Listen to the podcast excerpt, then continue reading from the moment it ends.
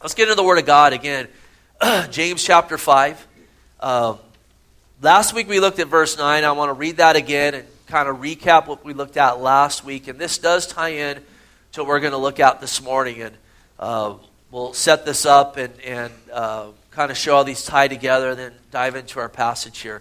James 5 9, though, says, Do not grumble against one another, brethren, lest you be condemned. Behold, the judge is standing at the door. And uh, again, we looked at this and saw how easy it is for us to fall into grumbling. Uh, really, it's implying the idea of having a grudge towards somebody. Uh, our flesh nature is one that is easily offended, it is one that seems to harbor bitterness very easily. Uh, oftentimes, we want to be forgiven, but we are quick not to forgive others. And uh, we really spoke a lot about that. And really saw again from the text here and other places that we've been called to be a people who don't grumble, a people who don't bear grudges, especially against another brother and sister in the Lord. And we looked at many reasons why this is the case, and we just began to scratch the surface on those reasons, but we really looked at James' reason that he gives, and boy, he just goes right to the heart of the matter. Lest you be condemned, behold, the judge is standing at the door. Now, we saw for the believer, this isn't a condemnation unto hell because we are saved by grace through faith in Jesus Christ. And if He's your Lord and Savior, we're under grace, we're not under the law. But absolutely, practically, our lives are being judged, and we're going to give an account for our lives. Are we going to walk in newness of life? Are we going to walk in what the Lord has for us? Or are we going to, you know what, live like unbelievers? The word condemned, it means to be judged and to be found guilty. And we don't want to be a people that are found guilty of grumbling and holding grudges because we talked about the fact that ultimately, when we're grumbling and complaining and holding a grudge, ultimately it's against the Lord. Because a man plans his ways and the Lord directs his steps. And on one hand, we'll read Romans 8 28. Uh, we know the Lord works all things for good for those that love Him and are called according to His purpose. And we say, Amen. But then in the middle of someone doing us wrong, we get a grudge against them, and somehow we try to justify that. But wait a minute, God allows things to happen to work them for our good. So when we're bearing a grudge against the individual, like Moses said, you're not complaining against me, you're complaining against the Lord. We don't want to be found a people with a grudge against God, a people complaining against God. We also talked about the fact how oftentimes we're guilty of the very thing that we're charging others of. Have you ever been grumbling about another individual, their behavior, or so forth? Like we saw in Ecclesiastes, where it just says, hey, slow down when someone's talking bad about you. You know you've done the same thing yourself, and you've done it more than once. There's hypocrisy in that. And then we also saw how when we don't forgive, we're not practically then forgiven. If someone does us wrong and we want to hold a grudge in our hearts, when we don't forgive, we're allowing that grudge to stay in our lives. And so, listen, the Lord can't practically wash our feet of that if we want to hold on to it. Though, again, in Christ, positionally, we're right before Him, and then we're found not about, abiding in the Lord. Jesus said, Apart from me, you can do nothing. If we abide in Him, we'll bear much fruit. And when we want to harbor bitterness, when we want to walk with a grudge, when we want to be a grumbling people, then we're not going to be found abiding in the Lord, bearing much fruit. Instead, we're going to be found abiding in the house of bitterness. And abundant life is not found there. Freedom isn't found there. If your safe space is unforgiveness and bearing grudges and so forth, and you put that up as a wall of protection around you, all you're doing is putting poison up around you. We really looked at this in hopes that through the proclamation of the Word of God, our faith was built to be a people that say, listen, my emotions telling me not to forgive, but God's word tells me to, so I'm going to take a step of faith and trust in the Lord. And we even talked about the fact that, listen, when we take our thoughts captive and say, I'm not going to acknowledge these emotions, I'm not going to acknowledge this hardness, but the Lord told me to forgive, so I'm going to forgive, that freedom is found in that when we take our thoughts captive according to the obedience of Jesus Christ. Now, listen, at first reading, these next two verses don't necessarily sound like they go together, but absolutely they do. Let's read verse 9 again. Do not grumble against one another, brethren, lest you be condemned. Behold, the judge is standing at the door. My brethren, take the prophets who spoke in the name of the Lord as an example of suffering and patience. Indeed, we count them blessed who endure. You have heard of the perseverance of Job and have seen the end intended by the Lord, that the Lord is very compassionate and merciful. This morning, we're going to talk about prophets. We're going to talk about prophecy. Prophecy really is proclaiming the Word of God in power. We're going to see scripturally, and I think it's pretty easy to see practically in the world today that, listen, for the most part, the truth of God's Word is not received well by the world. The truth of God's Word oftentimes is not even received by those with a form of godliness that want to deny the power. It's not received by the Laodicean church at many turns. And as a result of that, listen, the offense of it, oftentimes there's persecution that comes upon prophets and prophesying and those that want to proclaim God's word in power.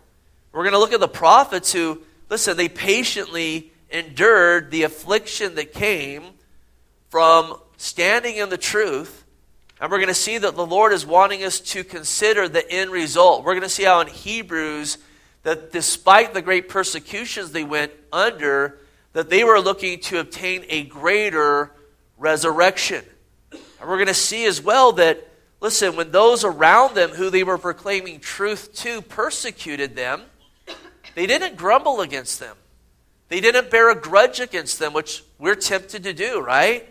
But instead, they continued to proclaim truth to them, to pray for them, and to weep for them.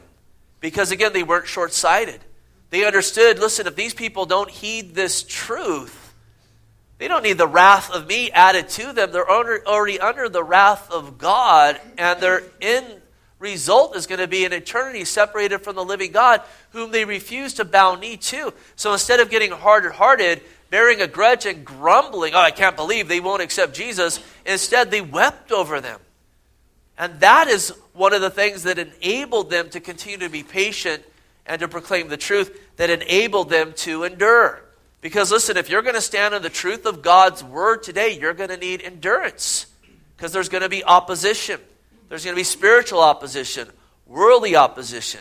There's going to be Laodicean opposition. And listen, even our own flesh oftentimes is the greatest opposition.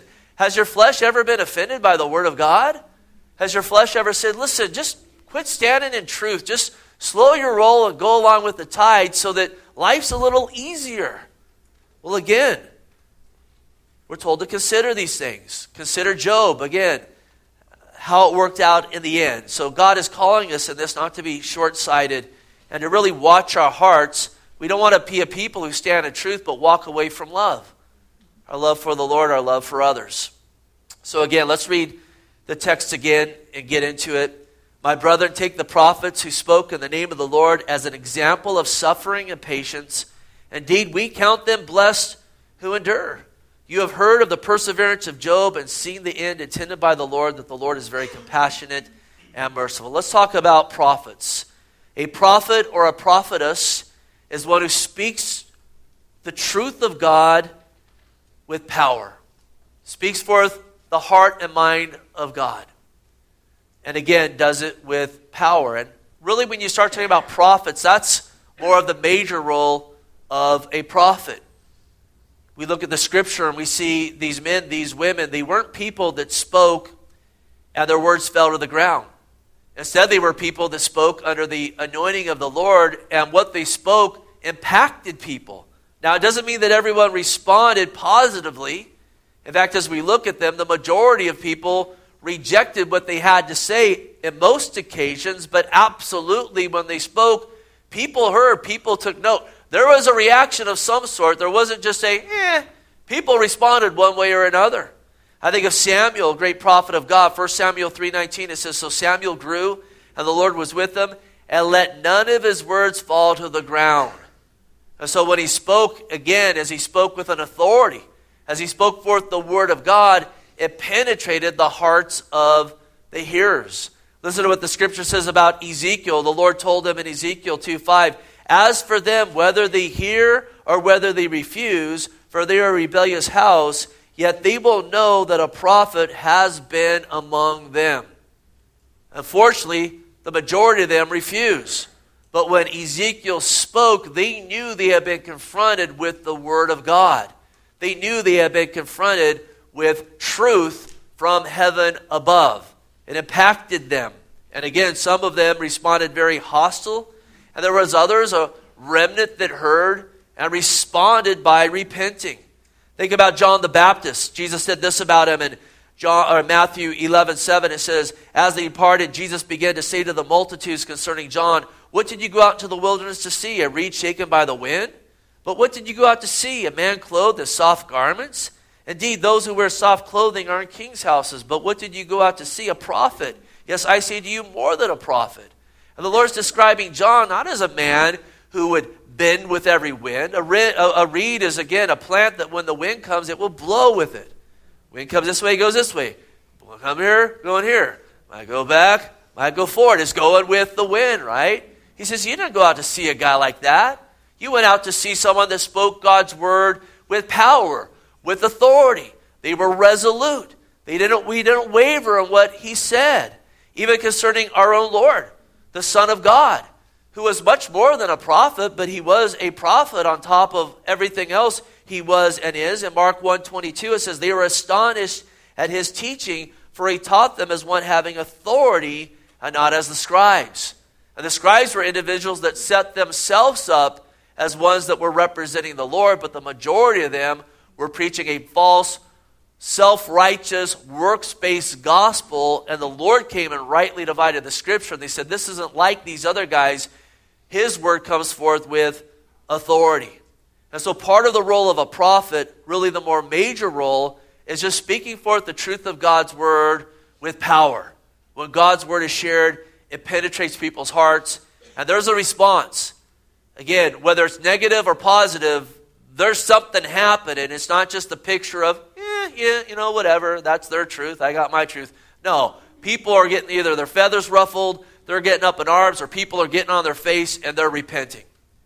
Another role of a prophet, and in many ways this is more of a minor role, though again, much of the scripture is prophecy, things that God penned through men as the Holy Spirit moved upon them. But even as you look at the prophets in the scripture, practically in their lives, listen, that foretelling of a future event, in many ways it's more of a minor role Though there are times, absolutely, when God will move a prophet to foretell future events. Scripturally, again, we look at things going on today. We see, well, these things were foretold, and it brings credibility and validity to the scriptures.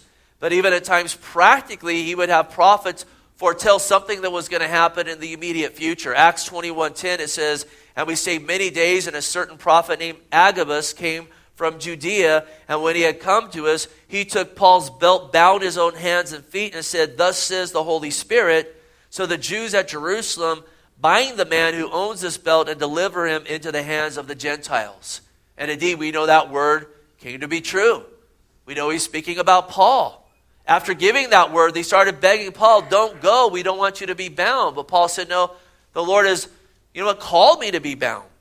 And I really believe the word was spoken to get the church on their knees praying for the Lord because really you could argue that Paul's last missionary journey there in the scripture, which was him being bound, brought before judges and kings and so forth, was his greatest.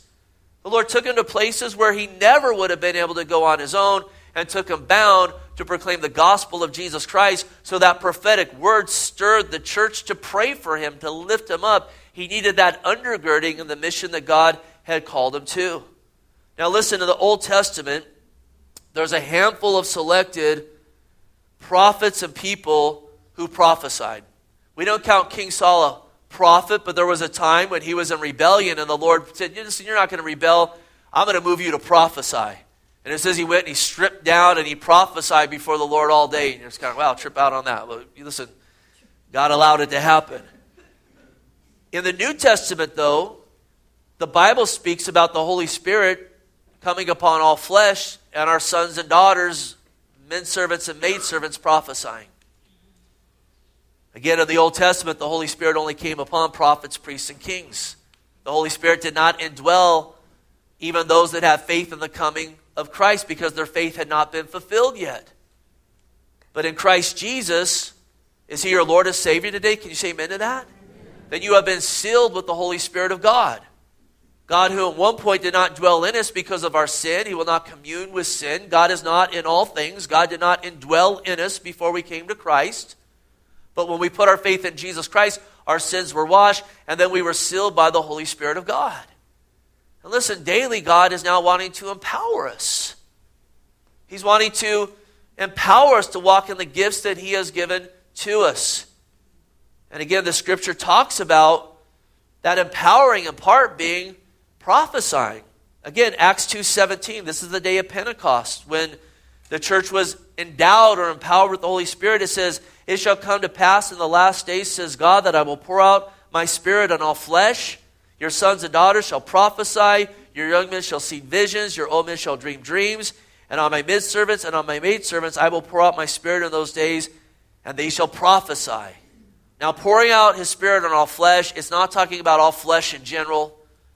But he's talking about, again, those that put faith in Christ. There's no partiality with God. He's not going to say, Are you a prophet, priest, or king? Okay, I'm not going to pour out my spirit. But if you put your faith in him, he pours out his spirit. Again, it's not saying all flesh, saying your cat is filled with the Holy Ghost. Your cat, definitely your cat is not.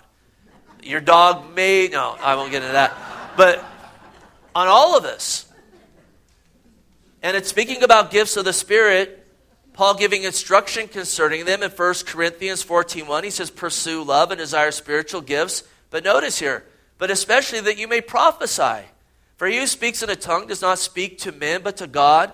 For no one understands him. However, in the Spirit he speaks mysteries. But he who prophesies speaks edification and exhortation and comfort to men. And so we're being told that we should be praying that we could prophesy. That we could pray that when we speak forth God's word, it won't fall to the ground, but it would penetrate people's hearts. Now, listen, he doesn't say pray that you'll be a prophet. And I get very leery when prophet so and so shows up. Because I found most individuals who put prophet in their title, they're a prophet, but of the false prophet variety. Because listen, if you're a prophet or one that prophesies, you don't need to tell anybody. It's like the guy who shows up and says, I'm a tough guy. Listen, if you're a tough guy, you don't need to tell anybody that. Everyone knows that that's the case. So you run around, I'm prophet so and so. Listen, there's most likely an agenda going on without a red flag going up. We haven't been called to pray that we could be prophets, but instead that we could prophesy. I mean, don't, don't you want to prophesy to your children? And listen, when we talk about prophesying, we're not talking about having to get a sandwich board sign and a bullhorn and go and scream in people's faces. But don't you want your words, when you talk about God to your children, to penetrate their hearts? We don't want that to fall out on deaf ears. When you're ministering to your spouse in the workplace, when you get that window to be able to share Jesus with somebody, and teaching Sunday school, whatever the case would be, we want those words to go forth with power. And listen, oftentimes prophecy isn't necessarily a long speech given, but many times it's just a few words spoken at the right time when the Lord uses his obedient servant to impact someone else. I shared this a few Wednesday nights ago, shared it before in the past. But listen, this was the most powerful time that I know of that anyone ever prophesied to me. I was a young man in rebellion against the Lord, completely backslidden, growing up in Gilroy, California, and we, we would usually either go party in San Jose or Salinas. And on this night, we went down to Salinas. I'm cruising on Main Street with my lowrider, my 30 speakers, you know, blasting in the car with my crew in there. And I notice over to the right, there's a, a handful of Jesus freaks. And they got signs saying, you know, Jesus loves you, and some say repent, and John 3.16 and so forth. And so I'm doing my best just to do this. I don't even want to look over there. I don't want any type of conviction and so forth. And before I knew it, I see, see one of the women leaving that crowd, putting her sign down, and she comes right up to the window of the passenger. And the guys in my car are looking at me like, what are you doing up here? You might get stabbed. You know, that's like their mindset. and she looks right at me and she says, Are you a Christian? And listen, I can count on myself a Christian, though I was a, as backslidden Christian as you could ever be. But I wasn't going to deny the Lord if someone asked me that directly. I had a, just a little bit of enough of a fear of God to say, listen, I don't, you know, whatever. I don't care what they think, these guys in the car. And I looked at her and said, yes, I'm a Christian. And she looked at me and she said, then what are you doing out here? And she turned and she walked away. And it was, the, it was prophetic. I'm like, oh, why do you have to say that? Because for the next three or four years, everywhere I went, I heard her voice, and it was really the Lord speaking to, through her. What are you doing out here? What are you doing here? Why are you in this place? Why are you here again? What are you doing here? And it was finally again that night that I really gave my life to the Lord. I heard the voice again. What are you doing here? It's like, I don't know what I'm doing here. I don't want to be here anymore. And I really think if she would have then went on to some big, you know, banter or whatever, it probably wouldn't have had the power. But what are you doing out here? And so we should desire to be a people who prophesy. Are you praying for that? The Bible says, again, that we should desire that. Now, again, I know this is where some people say, time out, time out. That gift isn't for us anymore today. That ceased. You know, we don't want to speak God's word in power. That ceased. Time out. When canon was filled, you know what? The scriptures were written. All those gifts ceased then I got a question for you. Listen, in the tribulation that is yet to come, last time I looked at the calendar. In Revelation 11:3 it says about two witnesses, I will give them I will give power to my two witnesses and they will prophesy 1260 days clothed in sackcloth. So if that gift ceased, why are these two witnesses prophesying in the days to come? I'll tell you why because the Lord has not ceased that gift. And he wants us to be a people that desire it. Now, listen, he says, they speak in the name of the Lord. And it is a big thing to say, Thus saith the Lord. It's a big thing to even say, The Lord told me. Might be one thing to say, Listen, this was on my heart. I think that's a lot better way of saying, Listen, the Lord spoke to me, versus saying, Listen, it's on my heart. Because when we start saying, Listen, the Lord spoke to me, we're throwing the Lord out there. We're putting the Lord's stamp on what we're saying, right? And there's a lot of people that say they're prophets, and the scripture declares them as false prophets. One way we know whether one's a prophet or not is that they're going to speak forth sound doctrine versus heresies which go against, again, the scriptures. Listen to 2 Peter 2 1. But there will be false prophets among the people, even as there will be false teachers among you, who will secretly bring in destructive heresies, even denying the Lord who brought them and bring on themselves swift destruction. And many will follow their destructive ways because of whom the way of the truth will be blasphemed. Now we're going towards grumbling here. We're going somewhere with this. He says there's going to be false prophets to come. One of the way you know someone's a false prophet is they, they twist scripture. They don't have sound doctrine, and sadly, many people follow after them. Interesting. We're told, again, to test what people say, whether it's true or not, including me. But 1 John 4 1, beloved, do not believe every spirit, but test the spirits whether they are of God, because many false prophets have gone out to the world. And one of the ways we test whether one is a prophet or genuinely prophesying is what they're saying is it biblical? Now, a lot of people today say, listen, if they do a sign or wonder, if people fall over, then they're a prophet of God. If everybody in the room starts talking in tongues and they do a Jericho march and someone clucks like a chicken, it must be of God. Even stuff that's grossly biblically out of order, oh, it must be of God because something happened. Listen, Satan is a master of false signs and wonders. The Bible talks about the Antichrist coming with false signs and wonders. And listen to Deuteronomy 13. 1 through about 4. It says, If there arises among you a prophet, a dreamer of dreams, and he gives you a sign or a wonder, it doesn't say, then just go after him because he did something. Did a little trick. Some gold dust came down. So, boy, you know what? Everyone go follow after him. It doesn't say that. And the sign or wonder comes to pass of which he spoke to you, saying, Let us go after other gods which you have not known, and let us serve them. So they do a sign or wonder, but then they give false doctrine. I'll give you a sign or wonder now. Listen to me, I'm a prophet. Let's go after other gods. And ultimately, that's what every false prophet does, whether you know it or not. They're preaching another Jesus, another God. He says, You shall not listen to the words of that prophet or that dreamer of dreams, for the Lord God is testing you to know whether you love the Lord your God with all your heart and with all your soul. You shall walk after the Lord your God and fear him and keep his commandments and obey his voice. You shall serve him and hold fast to him.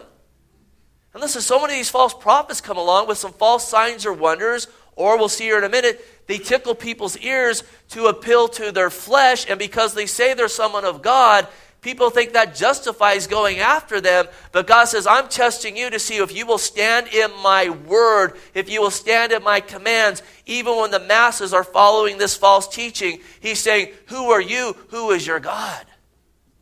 And when these guys come along, even if they're signs and wonders, if what they're saying is not scriptural, they're false prophets. And we're being tested by it. Also, again, if we're of future events, a false prophet or a prophet has to be 100% accurate. And this just makes sense. Does not God know the end from the beginning? In predicting the future, is God, you know, throwing darts at a dartboard saying, okay, let's, let's try to go with this? No, He knows the end from the beginning. And so when men stand up and say, listen, this is going to happen, and when it doesn't happen, guess what? They're a false prophet. Deuteronomy 18:20, but the prophet who presumes to speak a word of my name which I have not commanded him to speak, or speaks in the name of other gods, that prophet shall die. If you say in your heart, How shall we know the word which the Lord has not spoken? When a prophet speaks in the name of the Lord, if the thing does not happen or come to pass, that is the thing which the Lord has not spoken. The prophet has spoken presumptuously. You shall not be afraid of him. And everyone I've ever ran into who calls themselves prophet so and so, you start digging into the prophecies, and they're hitting and missing. They're about on the same, you know what, success rate as Dionne Warwick or somebody. Mike Bickle. Some of you may be familiar with him. International House of Prayer. He's part of the New Apostolic Reformation. He says our prophets are about 65% right. He says the new prophets are about 10%, and then our seasons ones are 90%. And they're prophets of God. Homie, if you ain't 100% right, you better shut your mouth and sit down because you are not prophesying according to the Lord. I'll tell you, it does great damage. Lastly, here as well, listen, prophets of God, you're going to know them by their fruits. Matthew 7:15 Beware of false prophets who come to you in sheep's clothing but inwardly they are ravenous wolves you will know them by their fruits do men gather grapes from thorn bushes or figs from thistles? Even so, every good tree bears good fruit, and a bad tree bears bad fruit. A good tree cannot bear bad fruit, and a bad tree cannot bear good fruit. Every tree that does not bear good fruit is cut down and thrown into the fire. Therefore, by their fruits you will know them. Listen, prophets of God do not fleece the body of Christ. When these self appointed prophets of God are making $40 million a year, flying in jets and living in mansions, listen, their fruits display that they are not prophets of God. Now, is a labor worthy of his wage? Are those that rightly divided the word worthy of double honor? The Bible says that they are. But listen, double honor isn't 40 million a year and jets and $10,000 suits and you know what, $500 haircuts as they get up and they fleece the flock of Jesus Christ. They don't make disciples after themselves, true prophets. True prophets don't promote themselves. True prophets don't endorse and fellowship other false teachers. They don't live sinful lifestyles. But there are people that stand in the Word of God. They preach a sound gospel. They bear fruits of the Holy Spirit. And they actually call out false teachers and they do it unashamedly.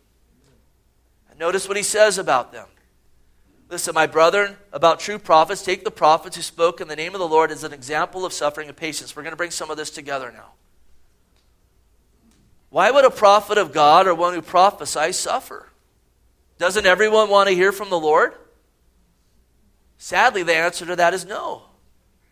Most people want to hear someone telling them God is endorsing what they want God to say to them. They want to hear those things that appeal to their flesh that tickle their ears. And sadly, prophetic truth historically is not popular with the secular masses and sadly, oftentimes, it's not even popular with those that want a form of godliness but deny the power.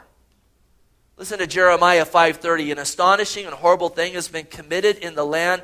The prophets prophesy falsely. The priests rule by their own power. And notice here, my people love to have it so. And then he says, but what will you do in the end?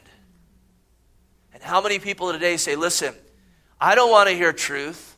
I want a candy coated, watered down message to make me feel good about myself right now, and they don't care about the end.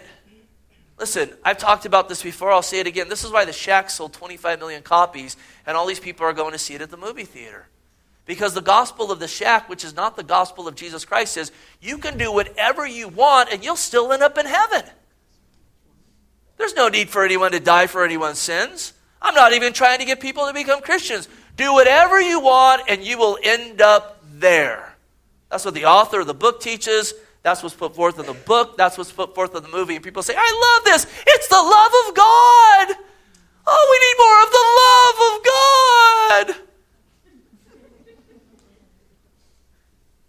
I saw the shack and I came to Jesus, not the Jesus of the Bible. I can do whatever I want and I'll just end up there. Because God's just like me. He hangs out and cooks and listens to secular music. He's just like me. I can even question him, and he gets back and gets intimidated when I interrogate him.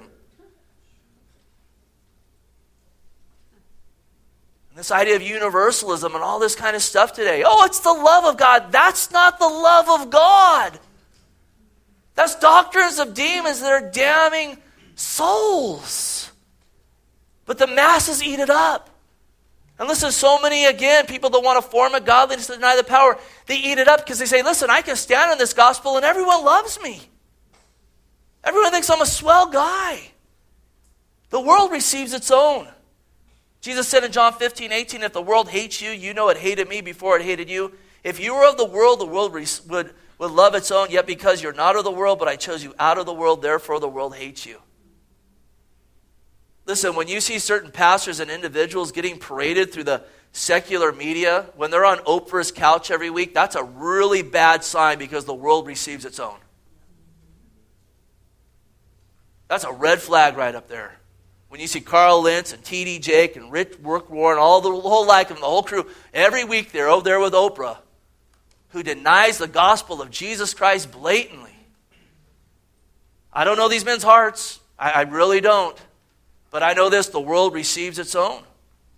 True prophets, the Word of God calls men to repent, calls us to die to ourselves and follow the Lord Jesus Christ in the Spirit.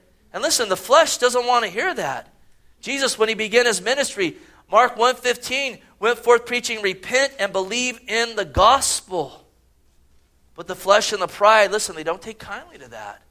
Because the flesh says, no, I want to do as I will. The motto of Satanism do as you will. And I want a God that says you can do as you will, and I'm good with it, homie.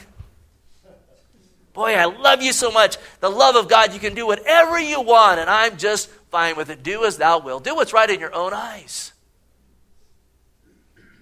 And when God's word is proclaimed, no, you need to repent. You need to die to yourself. This lifestyle is sinful. This lifestyle is rebellious against the living God. Listen, the flesh turns and says, how dare you? And these prophets were persecuted for in love sharing the truth to individuals that they needed to repent and put faith in God Almighty to get saved. Ahab, boy, you talk about a rebellious king. He's going into battle against Syria. For some reason, Jehoshaphat's hanging out with this guy. And in fact, he was rebuked by the Lord for it after the fact. There was some guilt by association upon Jehoshaphat, riding around in Ahab's chariot. But they're getting ready to go out into battle, and Jehoshaphat says, Hey, isn't there a prophet of God we can talk to about this battle to give us some insight of what might happen? Because he brought in a bunch of false prophets and said, Just go out there and you're going to get victory. And this is what uh, Ahab says. He says, There's still one man, Micaiah, uh, Micaiah the son of Imlah, by whom we may require of the Lord. But notice what he says, But I hate him because he does not prophesy good concerning me, but evil. I hate him. Because he said, Listen, you need to repent. Get on your face before God Almighty. Because he didn't come along and endorse Ahab's, again, agenda, which was do as thou wilt, whenever you want to do it.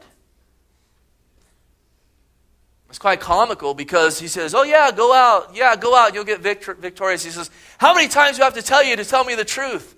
Because for the prophet, just become like he doesn't want to hear. And he basically says, I see the children of Israel be scattered and, you know, they'll be destroyed. And they still shun him and go out to their demise. Again, as a result of all this, the prophets suffered. They suffered because of sound doctrine. They suffered because of biblical truth at the hands of sinners, at the hands, at the tongues of sinners. They suffered again in spiritual warfare and the affliction, again, the resistance of their own flesh. Elijah was hunted down. Jeremiah ate the bread of affliction. John the Baptist was beheaded.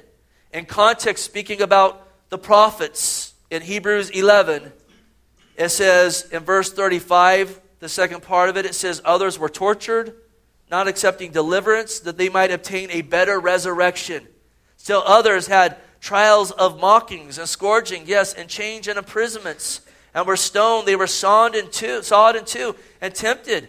Were slain with the sword. They wandered about in sheepskin and goat skins, being destitute, afflicted, and tormented, of whom the world was not worthy. They wandered in deserts and mountains and dens and caves of the earth. That doesn't sound like your best life ever, does it?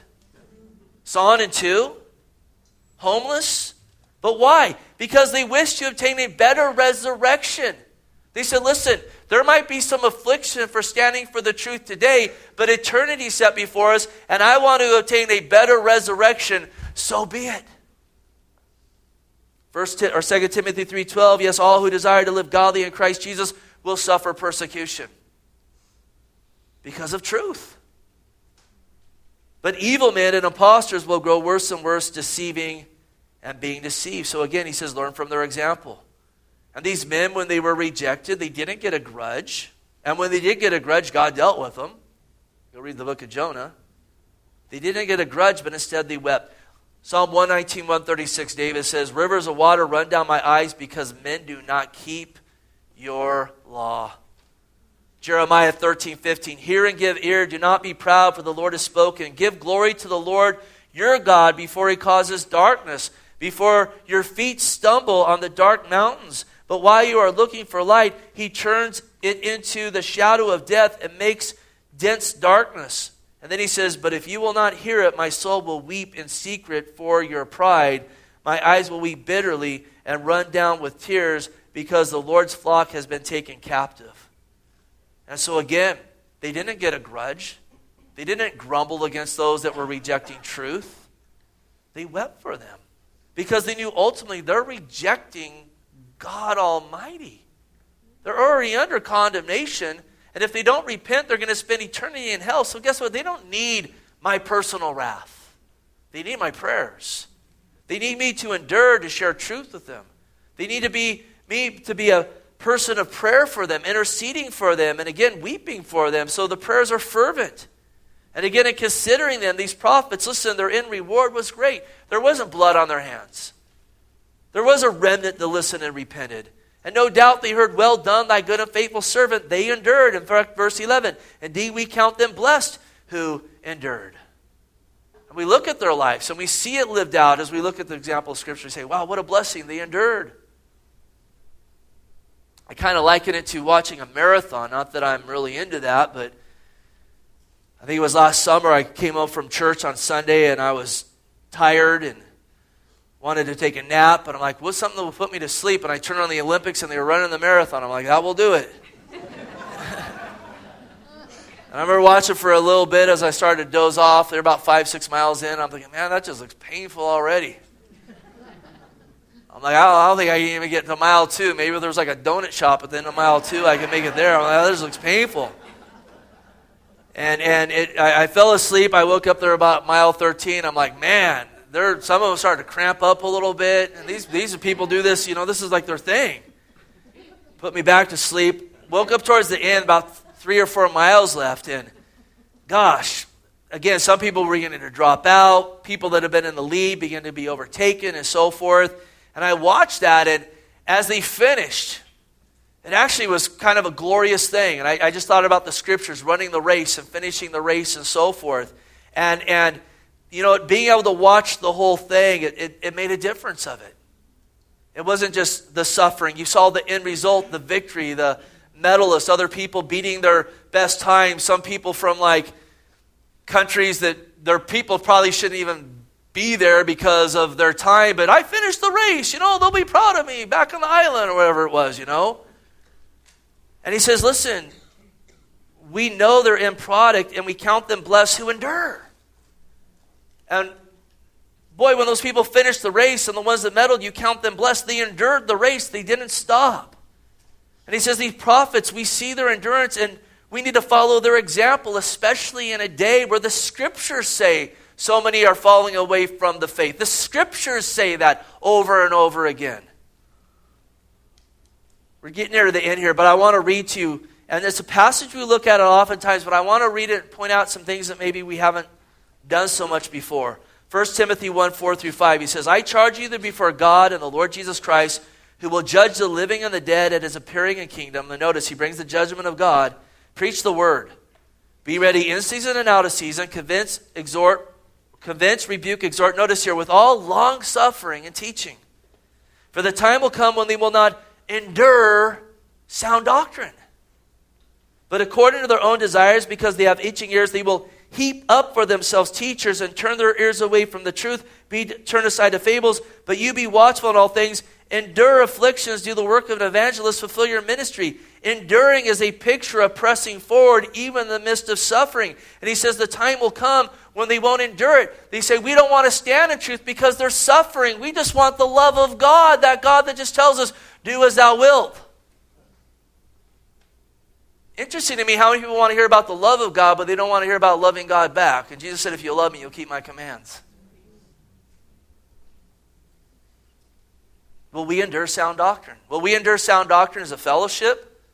Will we endure sound doctrine as individuals in our homes? Will we endure afflictions? And sound doctrine will bring it.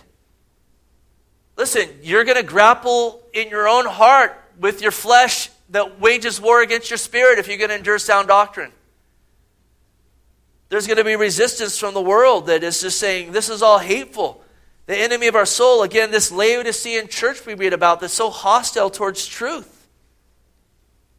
Or are we going to heap up teachers that tickle our ears and speak according to our lust? It's interesting, the word heap up, it means to pile high and bring together. Pile high. They're going to heap them up. He's saying in the last days, many will turn from the truth. They won't endure sound doctrine, and they're going to heap up, they're going to pile high false teachers, and then they're going to bring them all together. And I'll tell you, the landscape is filled with individuals that are false teachers in the church. And they are piled high, and they're coming all together saying, let's all march to Rome and move into an ecumenical one world religion. And it is scriptural, and it is unfolding, it is prophetic, and it is happening. We need endurance. He says, Give the more earnest heed to the things you have heard, lest you drift. And again, we need to know in standing in truth, there's going to be an opposition. And part of the pressure is going to be you're not loving, you're not kind, you're not gentle. Why aren't you going along with all of this? Why do you have to be an instigator and a pressure? You better believe that there is a continual pressure put upon me as the pastor of this church by individuals to say, tone it down. I've had people come in and say, Why don't you talk about the love of God? Like, I preach the cross of Calvary every week. There's nothing more loving than the cross of Jesus Christ.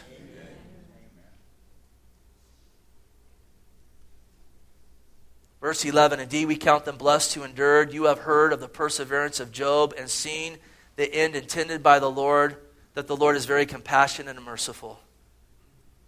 Job, a godly man. The Lord said about him that the man was blameless and upright, one who feared God and shunned evil. And Satan came along to give an account to God, and he said, Have you considered my servant Job? Oh, God, what are you doing? And he says, You put a hedge of protection around him. He says, Well, I'm going to lower that a bit.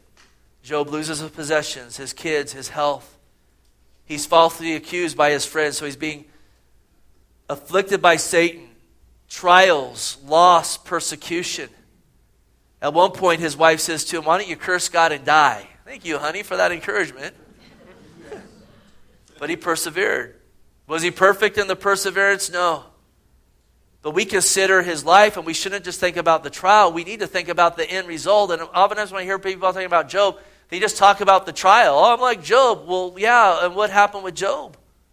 At the end, in Job 42 5, he says, I have heard you by the hearing of the ear, but now my eye sees you. And then he says, Therefore I abhor myself and repent in dust and ashes. He had a revelation of the glory of God and the realization of we are but dust. Oh God, be merciful to me. And then in Job 42 12, it says, The Lord blessed the latter days of Job more than his beginnings. We need to consider again the end. Like he said, in the end, what will you do when the people rejoice that the false prophets prophesied? He says the people love it that way. But what will you do in the end? Those prophets have said they wish to obtain a better resurrection. Again, for the Lord is very compassionate and merciful, and indeed he is. Again, we were mankind in sin and rebellion, and God Almighty sent His Son Jesus Christ. Tempted in every way, but He didn't sin. And He went to the cross of Calvary to bear the wrath due me, the wrath do you upon Himself. We're going to take communion here in a minute. We're going to talk about that. Jesus in His body took the wrath due us. Is there anything more loving and compassionate than that? That one would lay down his life for his friends? What about this? He demonstrated his love for us, and while we were still sinners, he sent his son. And when he rose from the grave, he defeated sin and death. That if any, that whoever would call upon the name of the Lord will be saved. Even the fact that we're giving time in this valley of decision to choose or reject him. You talk about compassion and mercy. If he's not your Lord today, today's the day of salvation. Today's the day where you need to bend knee and repent, which means you turn from whatever your God is. And listen, you got something out there that your God, your own way, do as thou wilt. It is time to lay that down and say, Jesus, forgive me. I want you to be the Lord of my life. The Bible says, whoever will call on the name of the Lord will be saved. And again, in our own lives, we need to remember He's very compassionate and merciful. And that's a reason not to grumble, right? That's a reason not to bear a grudge.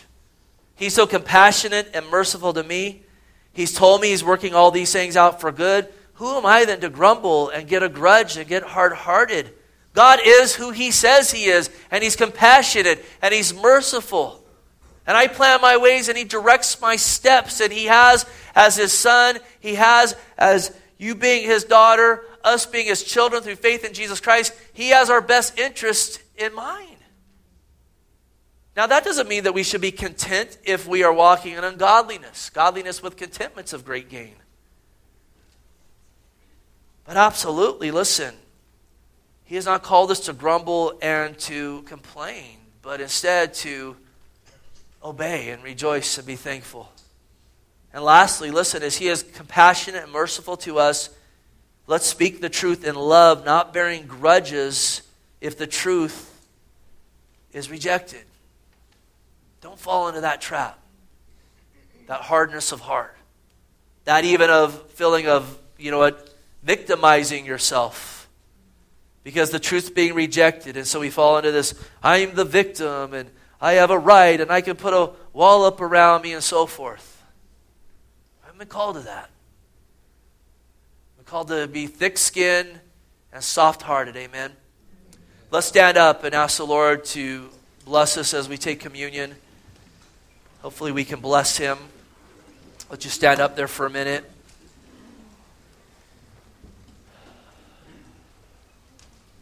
The ushers are going to pass out, come up and pass out the bread and the cup. And as we partake, we absolutely want to partake in remembrance. So this, this is for believers, followers of Christ. If you don't know the Lord, though, maybe even right now in this service you've asked Jesus to forgive you, to be your Lord and Savior, then this is for you. But we want to remember what we're doing. We don't want to just partake of the Lord's Supper as some ritual thing that we do. As we hold the bread in our hands, let's eat it in remembrance of Jesus' body that was broken for us. Again, he chose to come into this earth and take on the form of a man and go to the cross and bear the wrath due us in his body. And He's told us to eat this bread in remembrance of Him doing that. That's a glorious thing to remember, is it not? And then He said, again, the cup was the cup of the new covenant, His blood shed for us. Life's in the blood. Jesus' blood was shed so our sins could be washed and forgiven, and that we could be seen as saints in the eyes of God Almighty, under grace. Not under the law. Listen, if you're under the law, if you think it's Jesus plus something you do and you set up a law, that's a false gospel. If you go under the law, you have to keep the whole thing. We're under the grace of God. We're forgiven. And now we're called to walk in newness of life. But let's remember that as we drink from that cup. Jesus' blood was shed for me so I could be washed and forgiven and be brought from the law to grace and right standing with God Almighty. Listen, if there's things you are harboring, harboring in your heart, maybe you got a grudge in your heart, you've been grumbling, lay that down before Him. Let's partake in a worthy manner. This is about God's forgiveness to us, and we're going to partake with unforgiveness towards someone else. In fact, the church of Corinth was warned. He says, Some are sick amongst you because of the way they partake of communion. They don't partake in a worthy manner. They don't take with a heart of humility. They take with a heart of pride. Let's, uh, let's, let's let not that be us this morning. Amen. And so, Lord God, as we pass out the communion, we pray that you will bless it. We pray that we can partake in a manner that's glorifying to you, a manner, God, that is full of joy as we rejoice in who you are and what you've done for us. And Lord, you would just, again, even just strengthen our person, God, this morning and our walks with you. Give us endurance this morning, strength from upon high. And we ask these things in Jesus' name. Amen. Hey, you can be seated. We're going to close with the last few songs, and you can partake as you're led by the Lord as these things are passed out.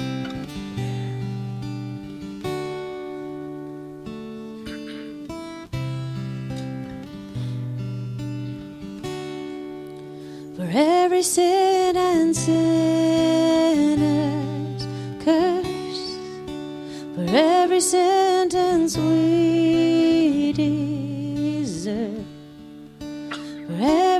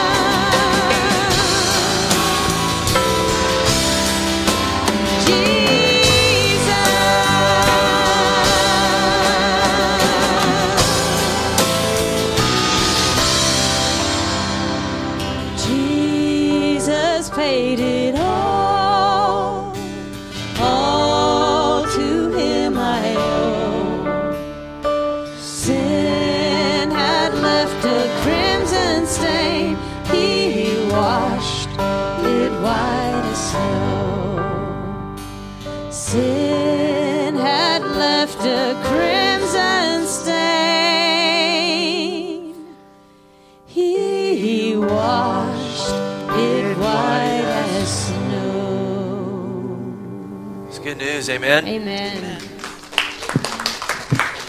Hey, the altar is going to be open up here if you'd like to come pray with someone. If you gave your life to the Lord, I encourage you to come up this morning. We'd love to put a Bible in your hands, encourage you in your new walk with Jesus Christ. Pray you have a wonderful day, a blessed day in the Lord. And remember, prayer tonight at 5 p.m. Come join us out in Sunken Gardens if you can make it.